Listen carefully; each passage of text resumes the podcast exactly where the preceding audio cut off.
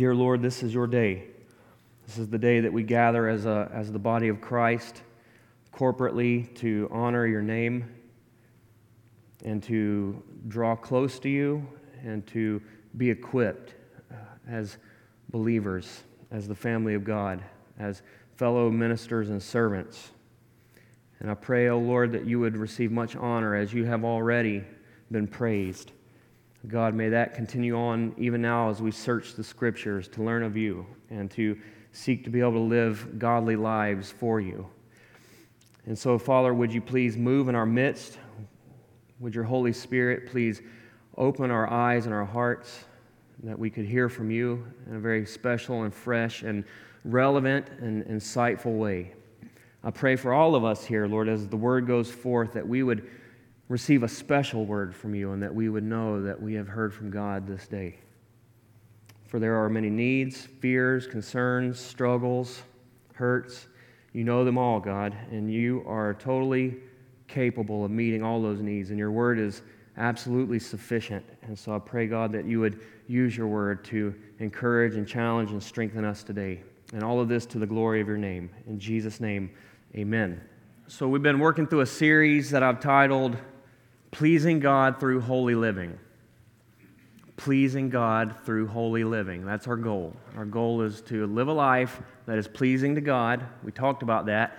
And one of the greatest ways in which we can do that is by seeking to live holy lives, right? And by holiness, we started out by trying to define that. We mean living a life that is different.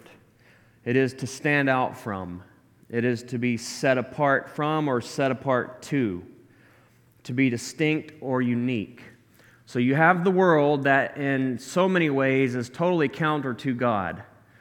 And we were a part of that world. We were swimming in that stream, and then God called us out of the world. He called us out of darkness. He called us out of our blindness, our spiritual death. He called us into His marvelous light, and that changed everything. It started with changing our hearts, changing our minds, changing our affections, our loyalties, the way that we live. And so now we look very different. We act very different, think, talk differently. that is to be holy. And, and obviously, the implication there is purity, righteousness, obedience. That is what it means to live a holy life, and that is pleasing to God. And so it is to be distinct, it is to be different, it is to be separate. And last week, we talked about holiness and sexual morality. You know, um, all of those pagan religions of that day oftentimes were involved in all kinds of grotesque sexual practice, even in their so called worship.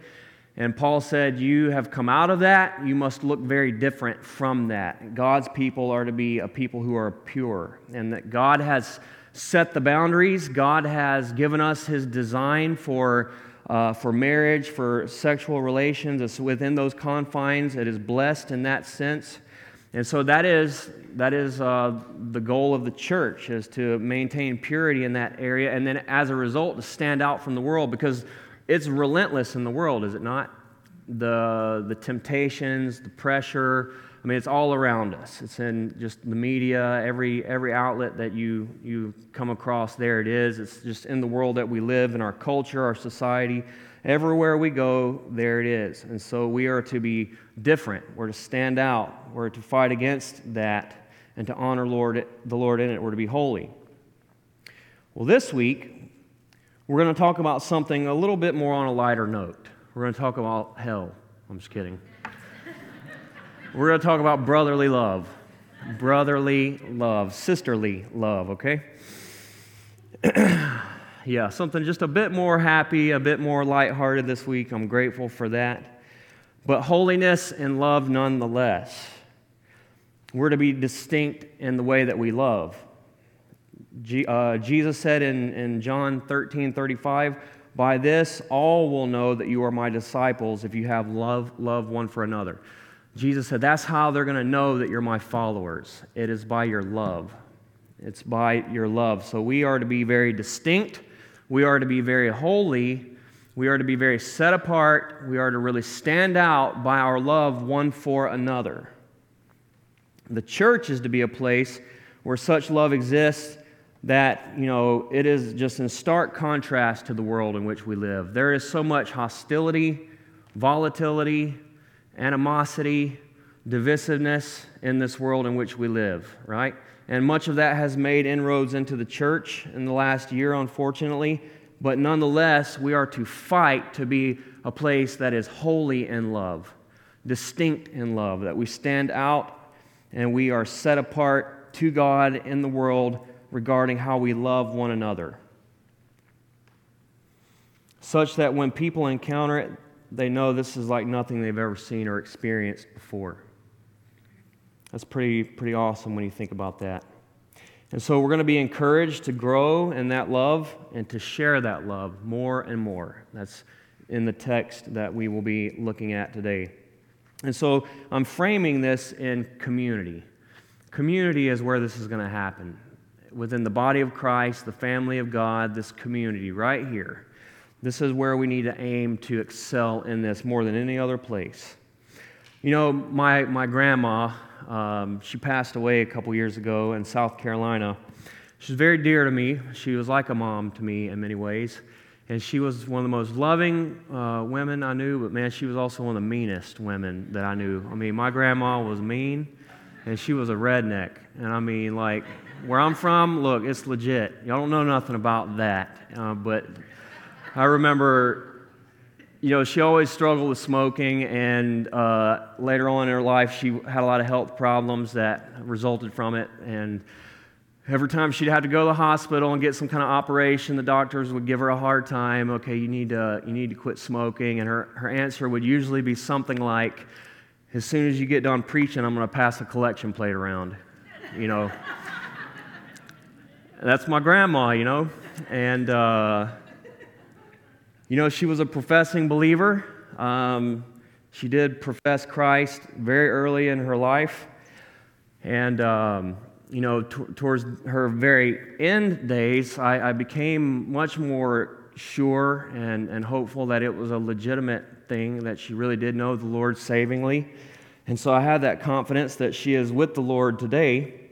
But you know, throughout all her life, there was one thing that she absolutely refused to do, and that was to be in fellowship. I mean, she just would not go to church. Maybe she had a bad experience early in her life. I'm not really sure what the deal is, but she just fought that tooth and nail. And, you know, I remember one time her telling me, We all know the verse where two or more are gathered in my name, surely there I am in the midst. And so she would have her Joel Osteen book or some kind of like motivational book like that, and she said, That's church for me. This is me gathered with somebody else, and where two or more are gathered, you know, Jesus is in the midst. And that obviously was totally false. That was, that was a wrong interpretation, but that was just a, a really sad application, if you will.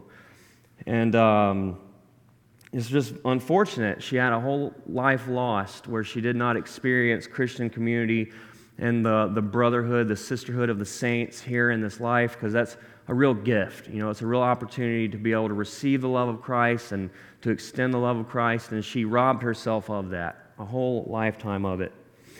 And the reality is there are a lot of people who will go to church, but they still they won't quite get over that line. They'll show up kind of stay to themselves and then leave. And most of us in here don't even know who they are exactly. They're kind of stealth mode.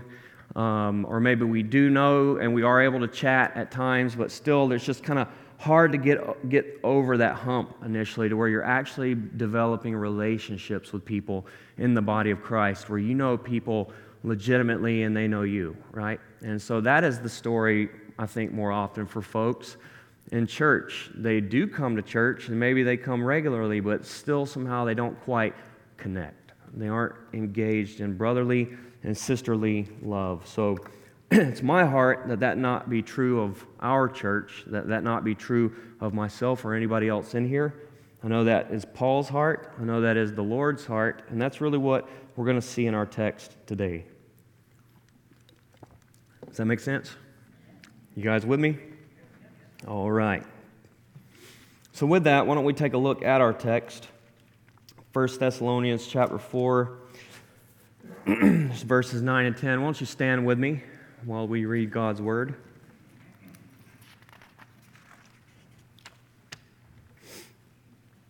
Verse 9 But concerning brotherly love, you have no need that I should write to you, for you yourselves are taught by God to love one another. And indeed, you do so toward all the brethren who are in all of Macedonia.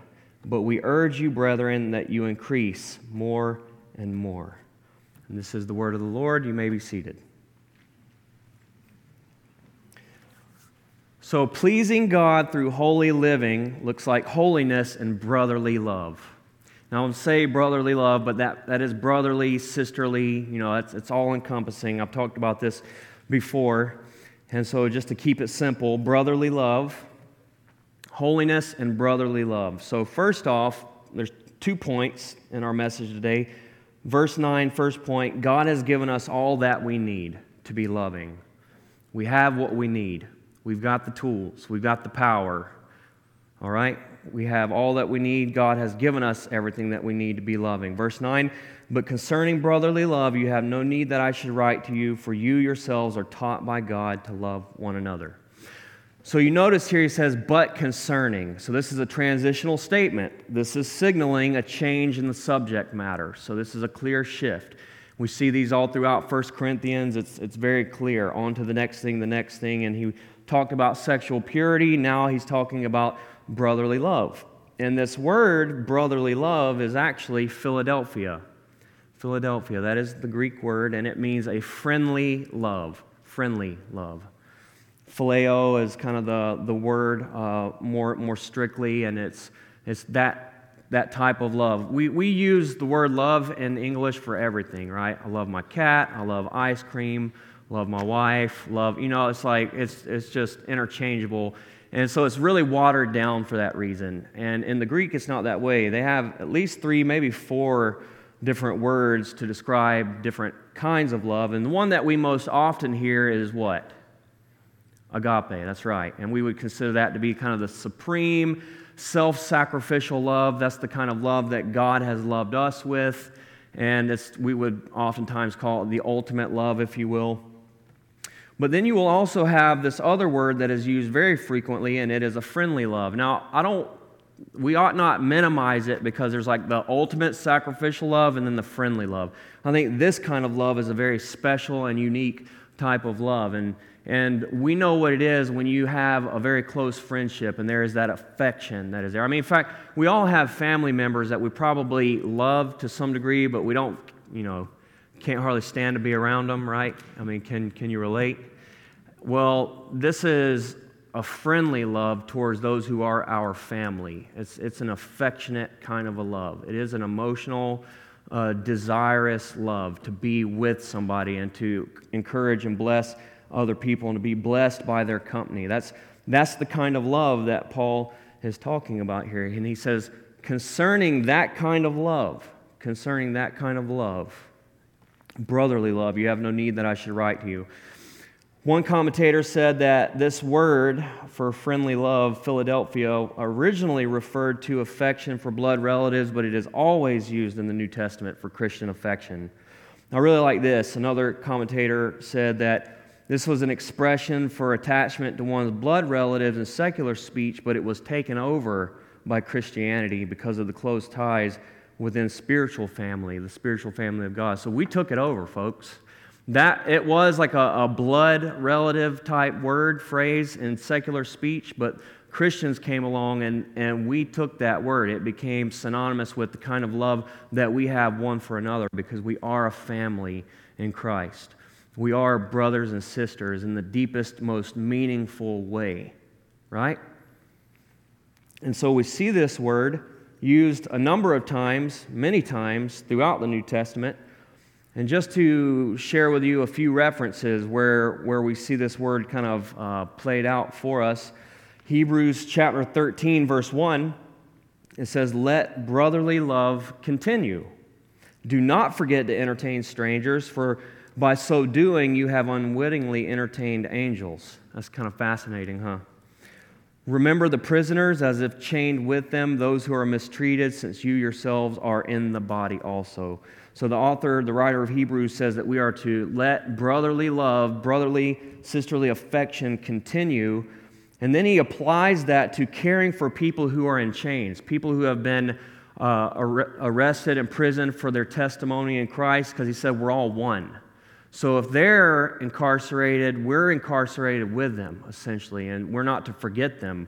We're to serve them, bless them, pray for them because we are one. And so brotherly affection ought to abound. In 1 Peter chapter uh, 1 verse 22, Peter says, "Since you have purified your souls in obeying the truth through the Spirit in sincere love of the brethren, there it is. He says, "Love one another fervently with a pure heart." And so this word for fervently, it means stretched out to the limit. And we are to we are to have this kind of love for the brethren. We have been purified by the truth. We have been born again by Christ. And now, by the Spirit of God, we are to have a sincere love for the brethren, and we are to love to the max. We are to love to the limit and beyond. In Romans chapter 12, verse 9, Paul says, Let love be without hypocrisy. This word hypocrisy is an interesting word. It's, it's the word from which we would get hypocrite. And uh, it literally means wearing two, two masks. And the same word would be used in theater when, when a person would play multiple characters and they would have one mask and they would pretend to be one character and then another mask to be another character. That's the word there. That's a hypocrite. And so he's saying, don't be two faced. Don't just play the part. Let love be sincere. Let it be genuine. Let it be without hypocrisy. Then he says, Hate what is evil, cling to what is good, be kindly affectionate to one another with brotherly love. We are to be kindly affectionate to one another. We are not to be hypocrites. We're not to be fake. We're not to be two faced. We are to have genuine, sincere, brotherly love one for another. And then he fleshes that out. He says, In honor, giving preference to one another. We are to be looking out for the needs of others above our own not lagging in diligence, fervent in spirit, serving the Lord, rejoicing in hope, patient in tribulation, continuing steadfastly in prayer, distributing to the needs of the saints, given to hospitality. These are markers of brotherly and sisterly affection in Christ, praying for one another, rejoicing for one another, continuing steadfastly in these things, and then distributing to the needs one of another. And he says this word hospitality, it literally means entertaining strangers, loving strangers. And so we are to be a place that is marked by overflowing with brotherly, sisterly love. Amen? That is to be the case. That is to be true of us. And regarding this, Paul says, You have no need that I should write to you. He's saying, This is not new. You already know this because, and I love this, he says, You are taught by God. You are taught by God how to love. That is amazing to me. Now, this word, it's theodidactos. It's the only time it's found in the New Testament. It literally means God taught. God taught. We are God taught how to love one another. That's really fascinating to me. This is very special. It's unique. It belongs to the Christian alone. Now, what does that mean exactly? We are God taught. It could mean a few things. This could mean that we have learned, they had learned from the Old Testament what it means to love, right? In the Old Testament, it says that they were to love God with all their heart, soul, mind, and strength. It also said that they were to love their neighbors as themselves, right? We know this. Jesus pointed back to that. Jesus reaffirmed that to be the greatest command. So it could be that. It could mean that they had been taught by God how to love through the example of Jesus Christ, right? They were recipients of the gospel message. God had moved powerfully in their midst when Paul was there preaching the gospel. As they encountered, as they came face to face with uh, face to face with the truth of the gospel, they saw the love of God. They experienced the love of God. And, and where, where better place would we see or know the love of God than in the face of Jesus Christ, his son? Where are you going to go to see the love of God more vividly than that? Therein is love, that while we were sinners, Christ died for us, for the ungodly. God gave his most precious gift to us, sinners, rebels, who had transgressed his holy law, who had, who had rejected him in every way. Yet God sent his Son to pay the penalty that we owed for our rebellion, for our sin, for our transgression, for our disobedience. See, that is, that is ultimate self sacrificial love. That is the love of God demonstrated at the cross of Jesus Christ, where he laid down his life. He who knew no sin became sin for us. And then he took our penalty upon himself there on that cursed tree as God's wrath was poured out on his son there in our stead. So that now, if we were to trust in Christ, place our, our hope in him, to call upon his name for salvation, salvation is ours in Christ. We are forgiven of all of our sins, past, present, future. We are adopted into the family of God because of the work of Jesus on the cross in our place. See, that's the good news. That's the gospel message. And when you encounter that, when that becomes yours, when that becomes your reality, your truth, when that is yours personally, when that becomes your story, that you have received forgiveness through the gospel and your sins have been personally paid for at the cross, and God is now your Father, then you know the love of God. You are taught the love of God personally and intimately and very vividly. Amen? But I think that honestly, even beyond that, what Paul is talking about here and what commentators seem to agree on is that this is an empowerment to know God's love and to give God's love supernaturally by the Holy Spirit. That is how we have been taught to love. That is how we have been equipped to love. It is through the indwelling of God's Holy Spirit. And Romans 5 5 says, that the love of God has been poured out in our hearts by the Holy Spirit who was given to us. So there you have it. There you have it. God's love has been poured out into your heart by the Holy Spirit when you trust Christ unto salvation and you are born again. You are regenerated.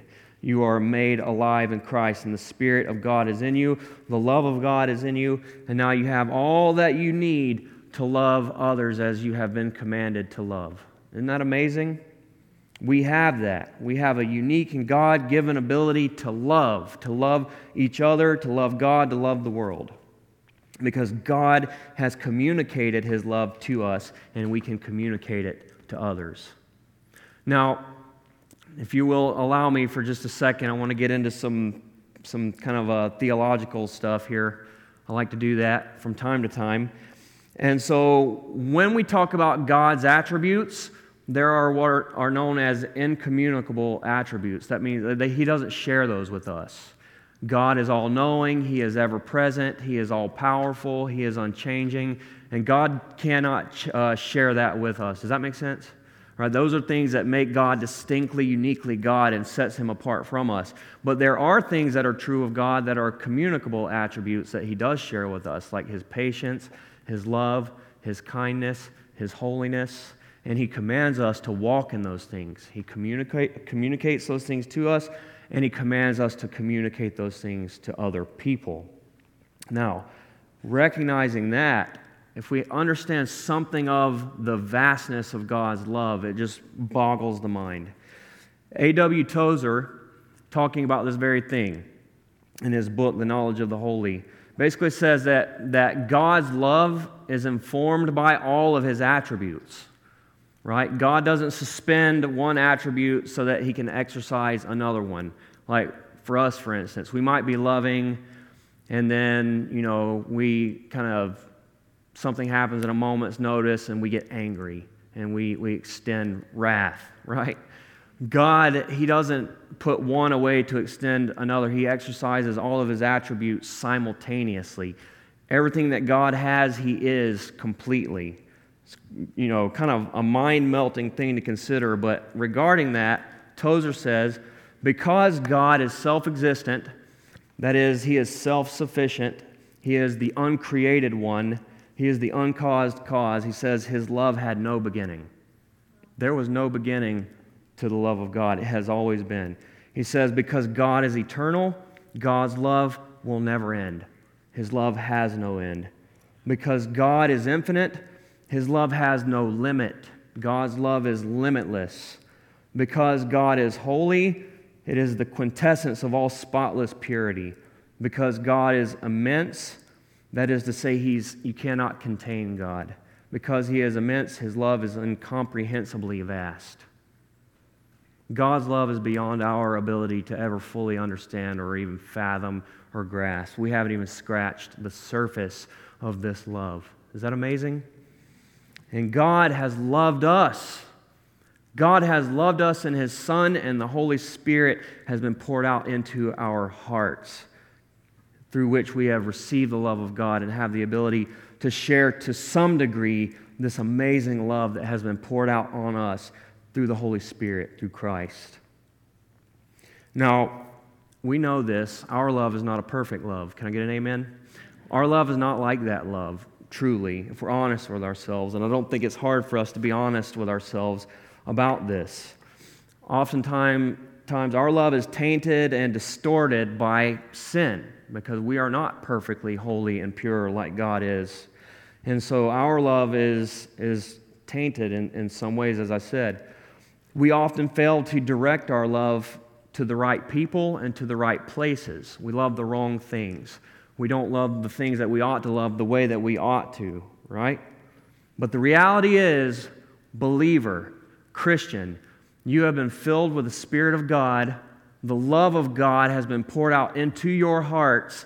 You ought to be like the special forces of loving people, right? I mean, we ought to be the most highly equipped, highly trained, highly effective people that are, are loving one another in Christ and, and the world around us.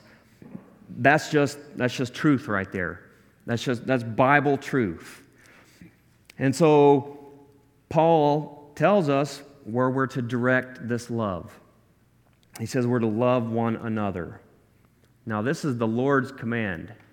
This is the Lord's command. Jesus said this in John 15 as the Father loved me, I also have loved you. Abide in my love. This is my commandment that you love one another as I have loved you. Greater love has no one than this, than to lay down his life for his own friends. Think about this for a second. Jesus said, As the Father has loved me, I have loved you. That's incredible.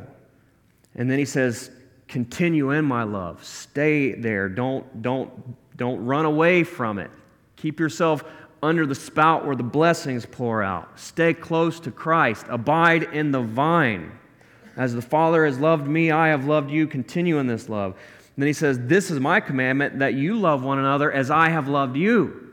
Man, is that a tall order? We have been commanded to love others as we have been loved by Christ, which, by the way, the Father had loved him. That's the command. And then he qualifies this. He says, Greater love has no one than this, than to lay down his life for his friends. And so it's this sacrificial love. God sacrificed in order to love us, didn't he? Christ sacrificed in order to love us, didn't he? And now he said, We, having received this love, we are to sacrifice and love towards one another. We're to be walking in that. We are to be living that out. But you know what? He gave us the power to do it. He didn't just say, now go do it and good luck. No, he didn't do that. He gave us his Holy Spirit. He gave us the Spirit of God to empower us to love like this. And so we are to walk in this within the body of Christ amongst the brethren. So there you have it. We see now what it is. The scriptures are quite clear, and we have no excuse. We've been given all that we need to be able to do this. So now let's get just a little more practical. Point two. Now that we have what we need to love, we need to get in the game and do it. Now that we have what we need to love, as we've been commanded, we need to do it more and more. We need to excel in it. Verse 10 and indeed, you do so toward all the brethren who are in Macedonia, but we urge you, brethren, that you increase more and more. So Paul says, Everything I've just said, everything that I've told you, you're doing it already. You're already doing this.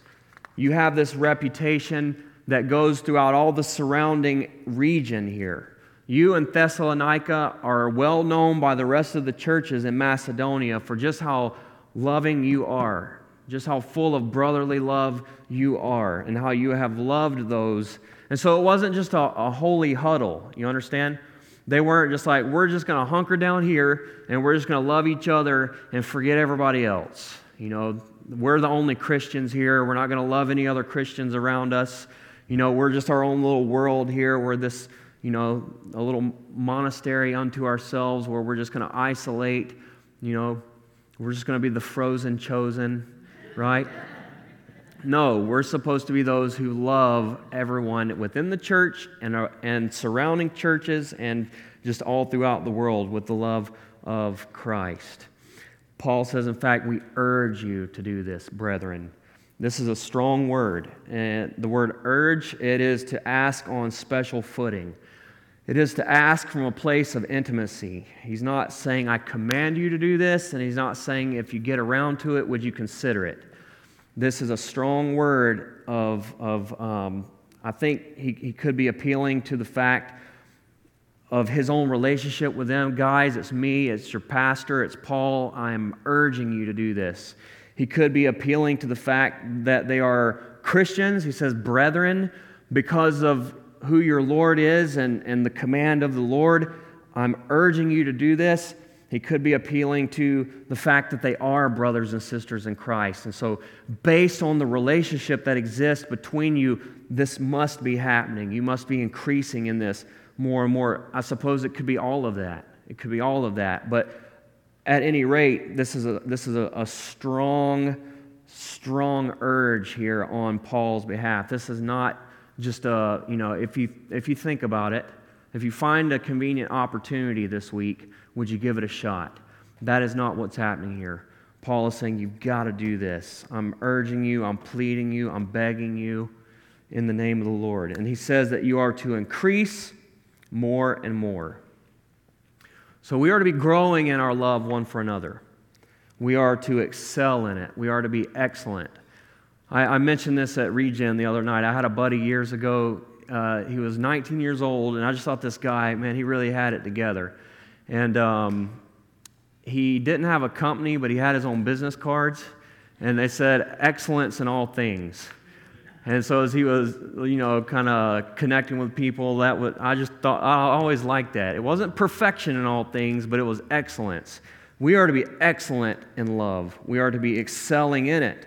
We are to be growing in our love, abounding, abounding. That is, that is overflowing, just overflowing with love. We're not stingy with our love. We're not loving the wrong things. We are loving each other with everything that we've got. And um, commentator uh, Dr. Thomas um, says this More love is always a potentiality for Christians because the ultimate, the example of Christ Himself, is infinite and can only be approached, not fully reached. So we have the potential to always grow in our love because the ultimate example, we can never fully reach that. We can only approach it. So as long as we're on this side of glory, we can always grow. There's always room to grow. We can never say, I have attained, I have arrived, I have achieved the love of God, so now let me work on the wrath of God. All right? We can't do that. We're going to always be working on excelling and growing and practicing the love of God as long as we're here. And Paul said that we are to love one another. We have everything that we need. Now we've got to get in the game and unleash the love of Christ. So you got it in you. It's, it's in there. And some of you, it's already, it's just, it's flowing forth freely. Like a fountain of living water, you know and that's a beautiful thing to see. And, and some of us, maybe not so much. It's in there, though. It's in there. If you, if you are in Christ and you've been born of God, love of God has been poured out in your heart, you got to unleash that. You got to unleash the torrent and begin to let love flow and get in the game and start loving other people. And uh, I think this is probably just a fitting place to, to put this. Sometimes I think, especially in the culture that we live, we've got to always be doing big things, right? And so we think if we can't do things on the scale that we would want to do it, we just don't do it at all. Does that make sense? Does that, does that resonate with anybody? I would encourage you to do for one person what you wish you could do for a hundred people. You know, what you wish you could do for a thousand people.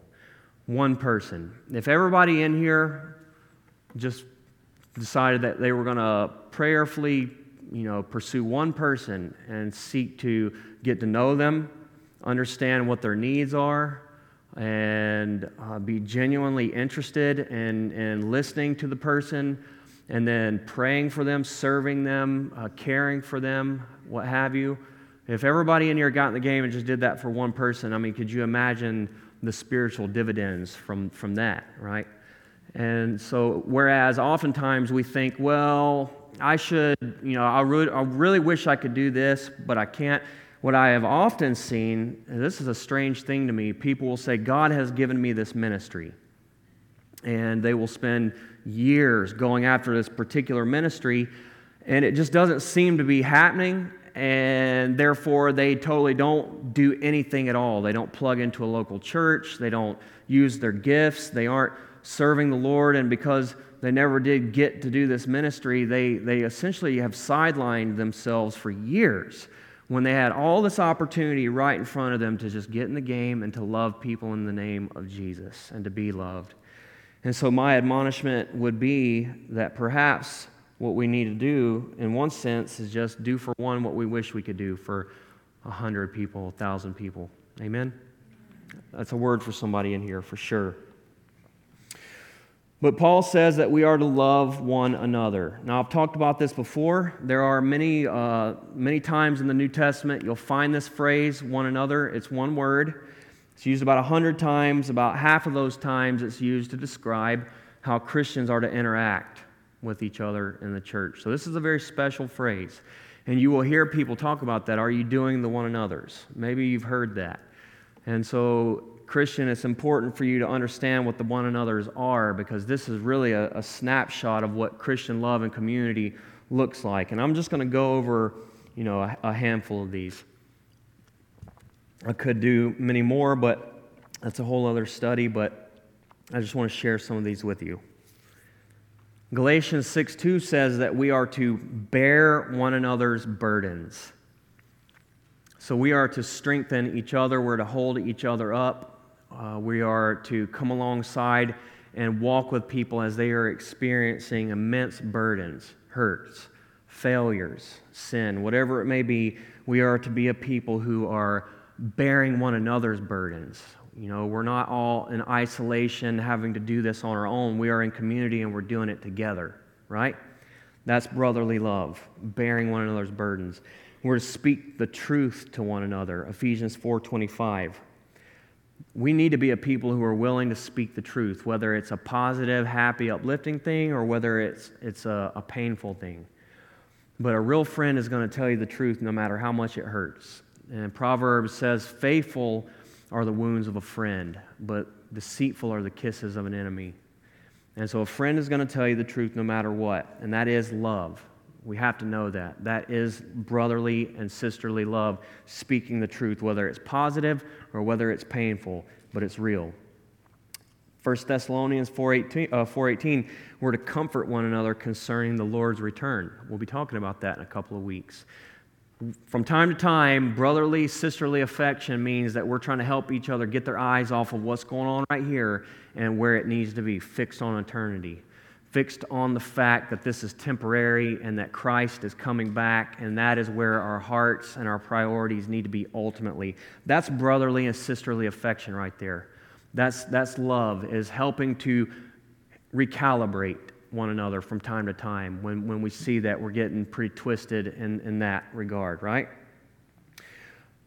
1 Thessalonians 5:11 says that we are to encourage and build one another up. That's build as a construction term. You lay the foundation and then you build upon it.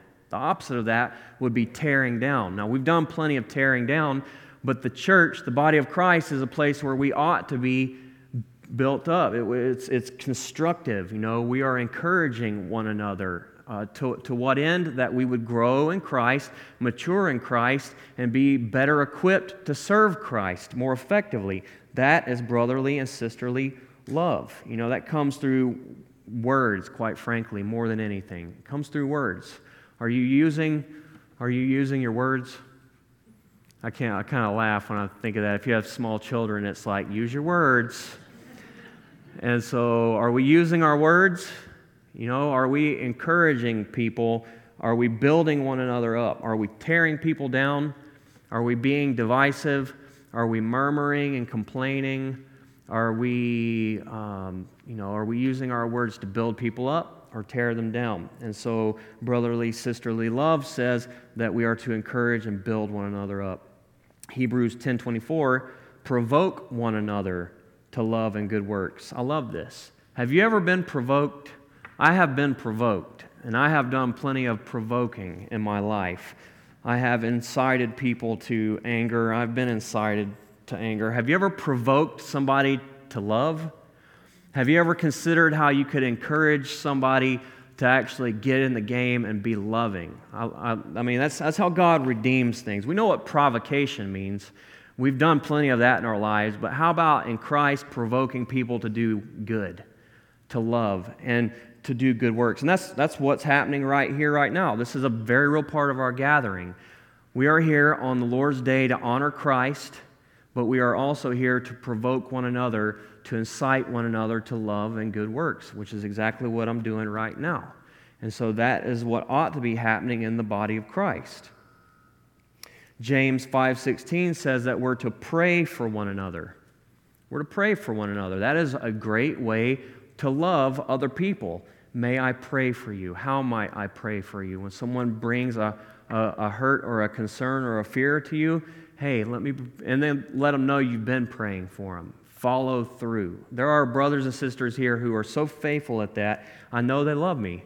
They sought me out, they prayed for me, and they came back and let me know that they've been praying for me. They've been thinking about me. I was loved by them. James 5:16 also says we're supposed to confess our sins to one another. And I've talked about this before. This doesn't mean that we are going and telling anybody and everybody everything that we've ever done, but this if there's nowhere else in the world ought to be a safe place where we can have a couple of faithful brothers and sisters that we can go to and say i'm struggling in this area. I have sinned. Would you please pray for me? Would you would you hold me accountable some some way? Right? And and unfortunately oftentimes within christian community is the last place people want to go and be honest be real be transparent. But my my hope is that this church will be a church where we can be real. You know i don't have it all together that might surprise you. It probably doesn't by now. And, and I, I'm not ever going to put on this persona like uh, my, my cape is fluttering in the wind as I stand up here and you know, present myself as the standard. And you're not either, okay? And none of us in here are trying to be that. And so, brotherly and sisterly affection is having the ability to be real with each other, to be vulnerable with each other, to confess our struggles and our needs and to pray for one another. That's, that's just good practical affection, brotherly and sisterly love. We are to be hospitable to one another. 1 Peter 4 9. I talked about that word already. It means to, to love strangers.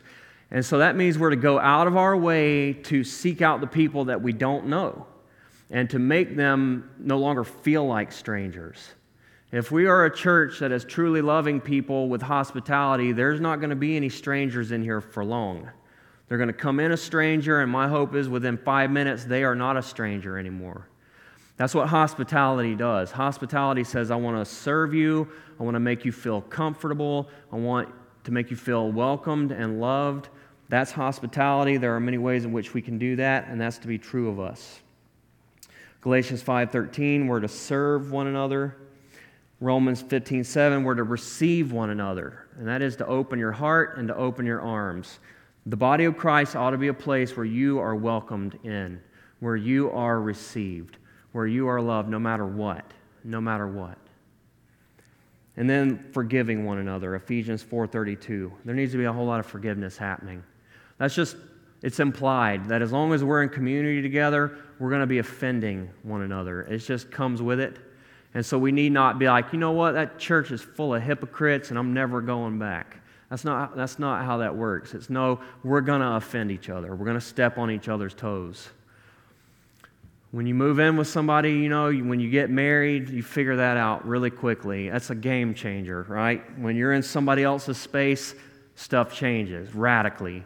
And so the same is true when we get in each other's lives, it's a game changer. You know, it's a space changer. Things, things shift. Eventually, we're going to step on someone's foot. We're going to say something offensive. We're going to be maybe, uh, you know, careless with our words and, and inconsiderate. These things are going to happen. This has to be a place where forgiveness abounds. That is how you love people. Somebody in here needs to extend some forgiveness. That's how you're going to love somebody. Somebody in here needs to receive forgiveness. You need to be forgiven. And so you will feel loved when that happens. And so that's just a very real part of brotherly and sisterly love, and it ought to abound forgiveness. So these are just a handful. There are more, but I think you get the point. And what I want to say about all of these is, is that really the best and only way that we can experience these is in community. How are you going to do these things if you are not plugged in? How are you going to do these things if you are not in the body of Christ, having relationships develop, getting to know people, interacting with one another? How are you going to do any of these things? And so that's why community is so important. And so at this point, I just want to give a little plug for our life groups. That is a very real way in which we intend to do this better is through these life groups that we've been talking about. We believe here at Calvary Napa that God's people gather. Amen? We gather together not out of just some kind of obligation, but because we love each other, because we understand the beauty of family, because we desire to experience the fullness of God's blessings, and because we, uh, we desire to be used by God to be a blessing. And so that's all a part of gathering together. And while this happens on Sunday morning in a very real way, and it's, we prioritize that. It happens in a number of other ways. And if we are a church that takes seriously gathering together with the saints, if we believe that God's people gather, then we can do it in a more targeted and effective way, and that is through life groups. And so there's a sign up out there in the foyer. Here's an application for you. You like applications? There you go. Go out there and sign that sign that sign up sheet. Look, the, the, the goal is we'll have a handful of groups, 10 to 12 people, where we gather once weekly in someone's home. There will be a host house, somebody who has the gift of hospitality and they want to open their home up and bless people. There's going to be a pastor and a deacon present in each group. There will be a group leader with an apprentice present so that there's training happening and so someone's learning how to facilitate a group with the hope that as these groups grow, and they will, that that apprentice can go out and launch their own group. And this is a place where we can invite neighbors and friends who may not necessarily come to church, uh, but they will come into your home. And so this is evangelistic, and it's a place where people can use their gifts to serve one another. It's a place of friendship, rich and meaningful study, prayer, encouragement, loving one another. It's what it is. And we all want to be a part of something. You know, we know this. We all want to be connected. We all want to be included. We want to be a part of something bigger than ourselves. We want to contribute to something bigger than ourselves. And this is just a great way to do it. If you want to be obedient to the Word of God, if you want to be obedient to the commands of Christ, and I know you do because you have the Spirit of God in you, then this is a great way for us to get in the game and just take a first step towards abounding in love more and more one for another as we have been loved in Christ. Amen? There's so much more that I could say about the groups. There's a lot more to it than just that, there's a lot to come. Um, but believe me when I tell you, you won't regret it. You'll be so glad that you did. Perhaps you'll experience a whole new level of Christianity that you've never known before by plugging into a group like this and experiencing the love of Christ through the body of Christ and being a part of extending that as well. You know, one of the greatest gifts God has given us is each other. Did you know that? One of the greatest gifts that God has given us outside of His own Son is each other. If you are in Christ, then God has given you a heart to be in community. You know this. If you aren't, you are not complete and you're depriving the body of Christ. I know it's awkward. It's awkward, but we have to step out in faith, and God will reward that. If you'll take that step and you will put yourself in community and get past, give it some time, get past that awkwardness. When you start to have friendships, I love it when I see this happen in our church. People come in, they're really reserved at first, they kind of feel like they don't fit. And then all of a sudden they push through, and then you see a friendship develop somewhere, and then multiple friendships, and then they come to life and this is their family, and they have friends where that friendly affection, uh, affection is happening fully, and you just see what God is doing. It's glorious. And I want that for all of us. I want that for all of us. And I believe that's one very rich way that it can happen. So, like I said, if you want to excel in brotherly love, then a great way to start is through small groups. And please go sign up today just take that first step. Put your name on that piece of paper, and we will shepherd you through the process. We will get you plugged in. We will get you, as the elders of this church, really where God would have you be in the body of Christ. Now, on that topic of community, we're going to now transition over to the Lord's Supper. And so, in just a couple of moments, I'll have the, the um, team come up and lead us, but just a couple of thoughts. Now, we've been talking about community community, loving one another in the body of Christ. We're going to be having a sweet time after the service of community as we break bread together. But this right now, this right now is a very significant and special way in which we engage in community and worship to Christ. It's very special, it's very unique. Jesus himself gave us this gift. He gave us this command. He gave us this sacrament, the Lord's Supper. Now, the word, even the word communion that we call it, is attached to another word that we often talk about the word fellowship. And what is fellowship? It's two fellows in a ship. it's, it's being connected, it's being in community, it's, it's rendered several other ways. Fellowship is called partnership, same word. When we partner together in a, in, in a cause, that's fellowship. That's communion. That's koinonia. That's the Greek word. Participation. When we participate together in community, same word. The word common, same thing, comes from that same word. Communion, common, it's because we all have something in common. The word coin actually comes from that same word, koinonia, because it is the common currency. It's the, the money that we all use and spend, right? And so that's the idea here. There's, there's something that we all share in common, and it is Jesus. We have all partaken of the sacrifice of Christ. That one perfect life that was sacrificed there on Calvary's cross, poured out, that life poured out to the death for us, that is ours. And so, though we are all many, we are separate at the same time, we are one. We are one family, one body in, in Christ, and we have partaken of the same sacrifice. And every time that we come together and we celebrate the Lord's Supper and we remember afresh what Christ has done for us, we do it as a community. We do this as a family of Christ. We celebrate the good news of Jesus.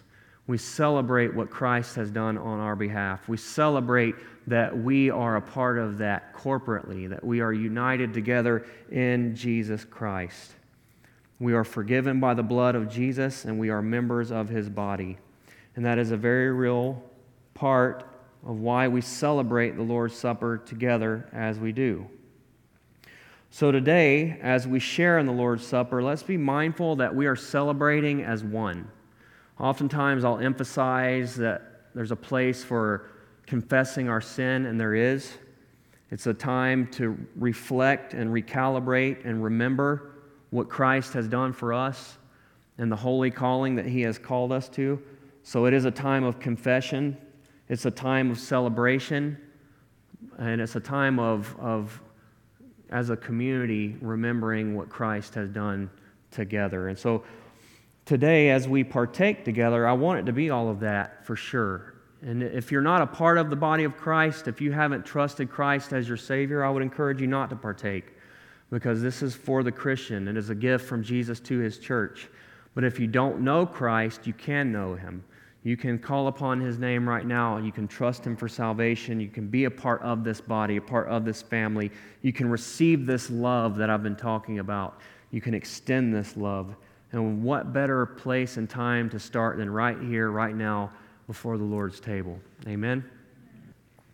Lord Jesus, we love you. We thank you for the fellowship of the saints. We thank you for community. We thank you for the way that you have loved us and qualified us, empowered us to love others. I pray, God, that you help us to do that. And I thank you for the gift of communion, the Lord's Supper that you have given to us as a way to remember afresh the glories of Calvary and to uh, reset our hearts upon you once again, Jesus. And I pray that this would be a time of worship, celebration, of community, and of repentance. And we bless your holy name. In Jesus' name, amen.